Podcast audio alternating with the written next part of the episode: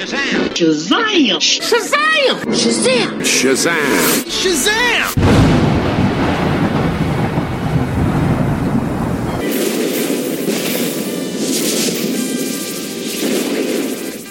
Hello, everyone, and welcome to the Shazamcast, Earth's mightiest Captain Marvel podcast. This episode is part 7 of the JLA May 2017 comic book podcast crossover. Each of the podcast hosts involved are taking listeners through the 12 issues of Alex Ross's 2005 limited series named Justice. If you haven't been listening to the JLA May series, you really ought to go back and start from the beginning, not just so you will understand this episode, but so you can enjoy and perhaps discover the quality podcasts who are contributing episodes to the series. The Shazamcast's Twitter feed has a listing of all the podcasts and which episodes they are doing, a few tweets from the top. I'll also put links in the show notes for this episode. Go check those shows out. Don't worry, I'll wait.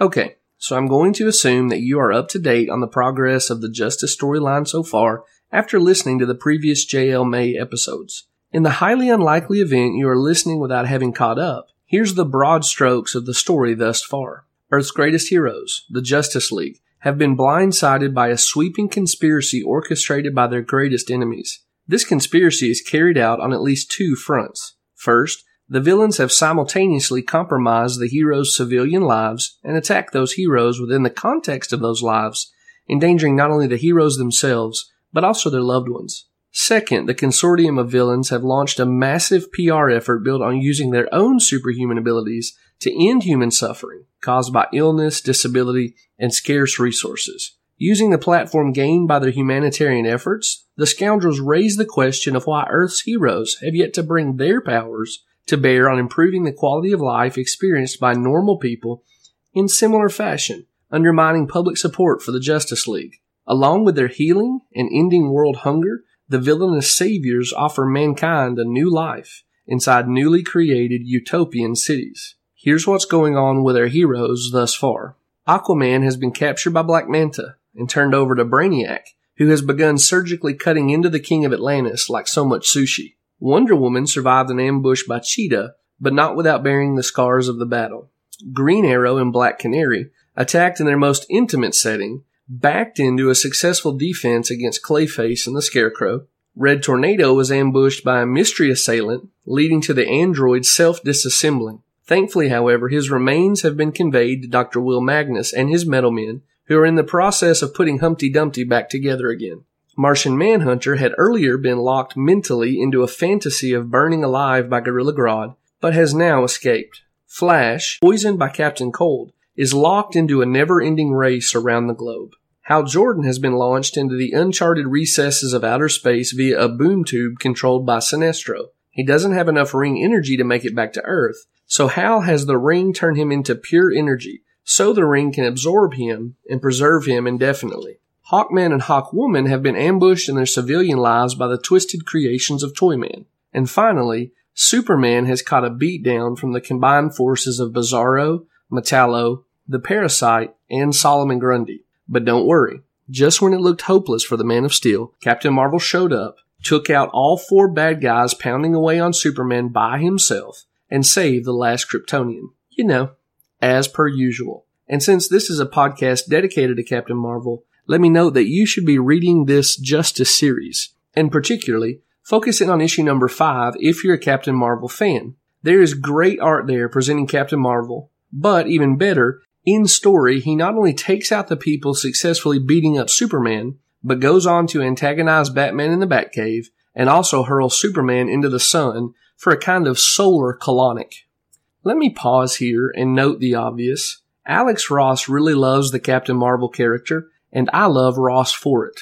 Prior to the Justice series, Ross had placed Captain Marvel in a position of prominence in Ross's seminal Kingdom Come miniseries. Four years after Kingdom Come, Ross would lovingly craft one of the most beautiful, both in art and narrative, Captain Marvel tales ever told, namely Shazam, The Power of Hope. When Newsarama did their excellent oral history of the Captain Marvel character in 2011, they asked Ross, who they describe as a lifelong Captain Marvel fan, about his use of the character throughout his career, and I think it's worth reading a fairly lengthy excerpt from the interview in order to inform how Ross uses Captain Marvel in Justice. So speaking of Captain Marvel, Ross says, in Kingdom Come, I wanted to do much the same as Jerry Ordway did at the time I started working on it, which was 1994, to return the hero to his historic visual roots and hopefully elevate him to a higher visibility within the DC pantheon, if not also the overall pantheon of most important comic book characters, positioning him at odds with Superman in battle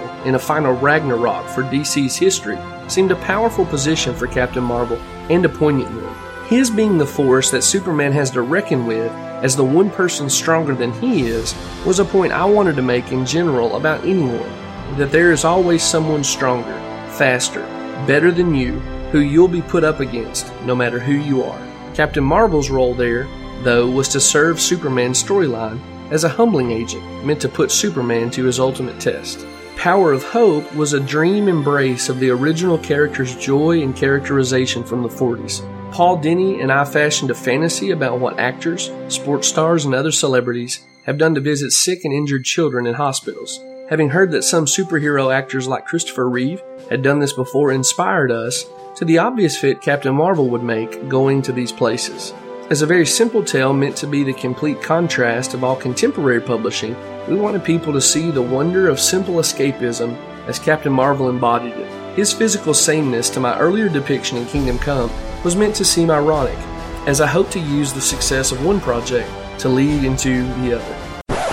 At this point, I want to stop reading from Ross to let you know that he's about to spoil, in a very small way, but spoil nonetheless, some of the coming details in the Justice series. So if you're not familiar with how this storyline is playing out, and you want to keep it fresh, use the skip forward button on your podcast player to advance ahead about 15 seconds. Thanks.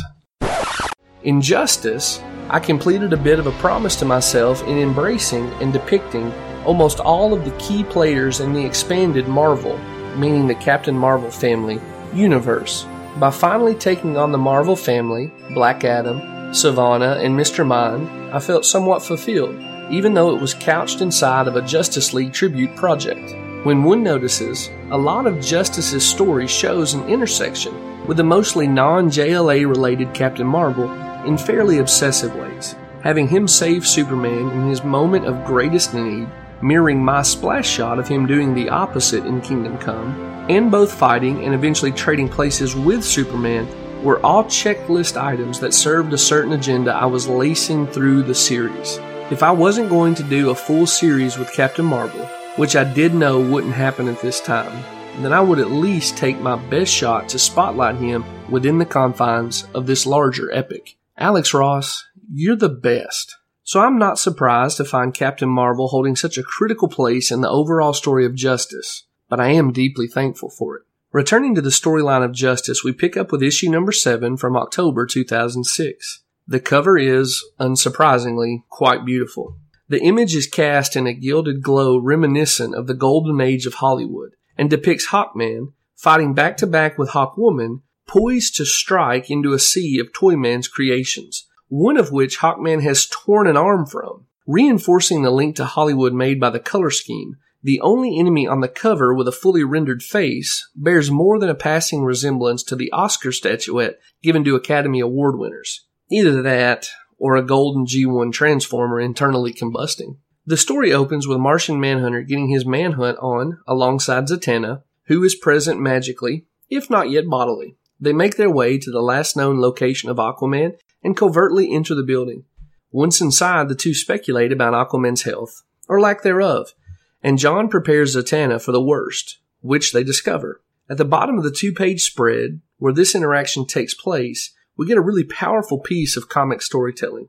On the left is a bloodied face of Aquaman, shown from the forehead down, with the chilling caption asking what has been done with his brain. Juxtaposed on the right is a crowd scene of upturned faces looking into golden light that upon turning the page, the reader sees is prelude to the ascent into one of the new utopian cities offered by the group of villains known as the Legion of Doom. The look is, I'm sure intentionally, quite religious and calls to mind the Christian concept of the rapture, where believers rise into the air to meet the returning Christ. Powerful stuff, this imagery. And if the contrast between Aquaman's brutalized face and the naive religious ecstasy of those being taken to the literally heavenly city, we next see Brainiac, his chest covered like some grocery butcher in what can only be the blood of Aquaman, discussing with Luthor and Grodd via hologram the next steps in their nefarious plot. We next see Grodd mentally looking in on Lois Lane,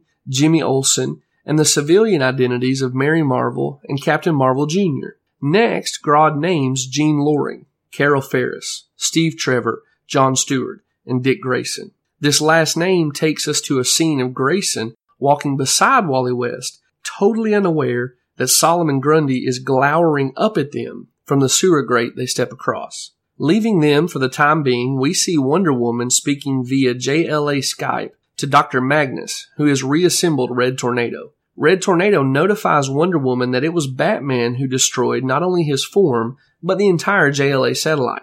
Sitting unseen behind Wonder Woman in the cockpit of her plane, Batman warns her not to reveal his presence. The invisible jet lands in an Arctic landscape, and the two heroes deplane in front of the locked entrance to Superman's Fortress of Solitude. Back with Hawkman and Hawkwoman, the couple is working out some aggression, while they also work out where the attacks are coming from.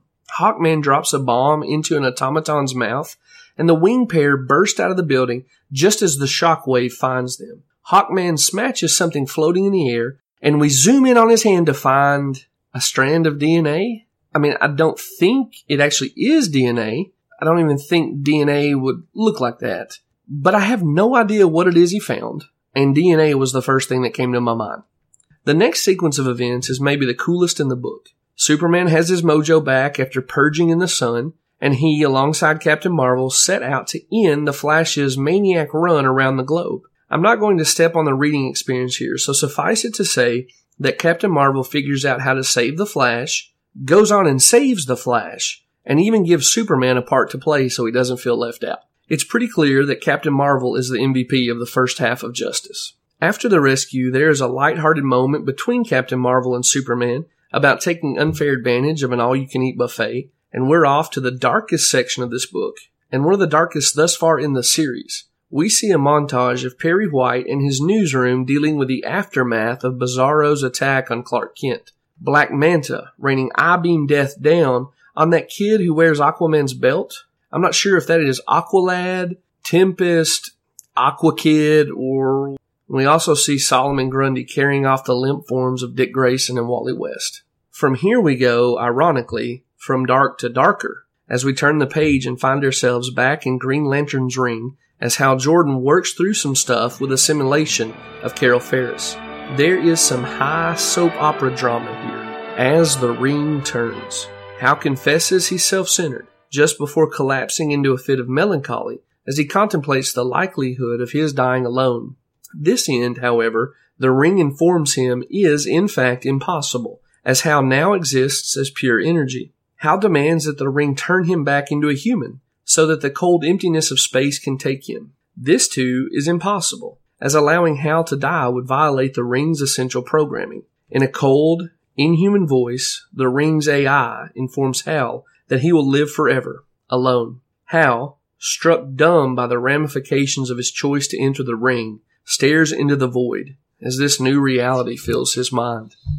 This is some dark stuff. And it kind of makes me wonder if Alex Ross sort of hated Hal Jordan. I mean, he loves Captain Marvel, and thus Marvel takes a prominent role in this tale. What does that pattern indicate for the guy Ross has trapped in a green hued purgatory simulation? Now, as the reader joins Hal in trying to come to grips with Jordan's fate, we have a hard cut back to Freddie Freeman and Mary Batson who have made their way to the Rock of Eternity trying to figure out what has happened to Billy. Let me pause here for just a moment and note that the Rock of Eternity has never felt so viscerally real for me as this interior shot. You can almost feel the heat of the torches as the children walk past them, and there is a palpable sense of danger as the lunatic face of greed looms over Mary. Now, as Freddie and Mary walk deeper into the rock, back in the story, they converse about the nature of magic and the power of words. Freddie hears something and turns to look at Mary, but much to his horror, finds that she is held captive by none other than Black Adam. Adam warns the boy, if he speaks the name of you know who, he'll kill Mary.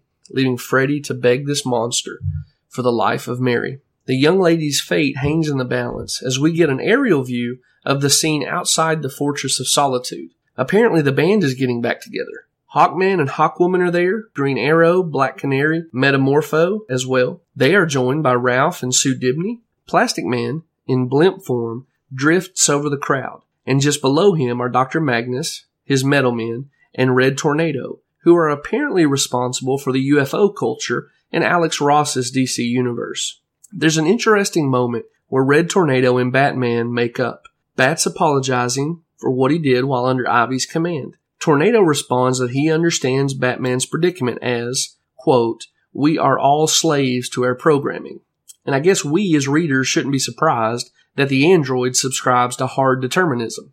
Flash, totally unnecessarily, rushes up to say he came ahead a few seconds to let the gang know Superman is on the way with hot cocoa and terry cloth bathrobes. There's just enough time for Flash to call attention to Diana's scarring from her battle with Cheetah. Thanks for pointing that out, Barry, before Captain Marvel and Superman show up. Interestingly, Barry isn't the quickest on the uptake.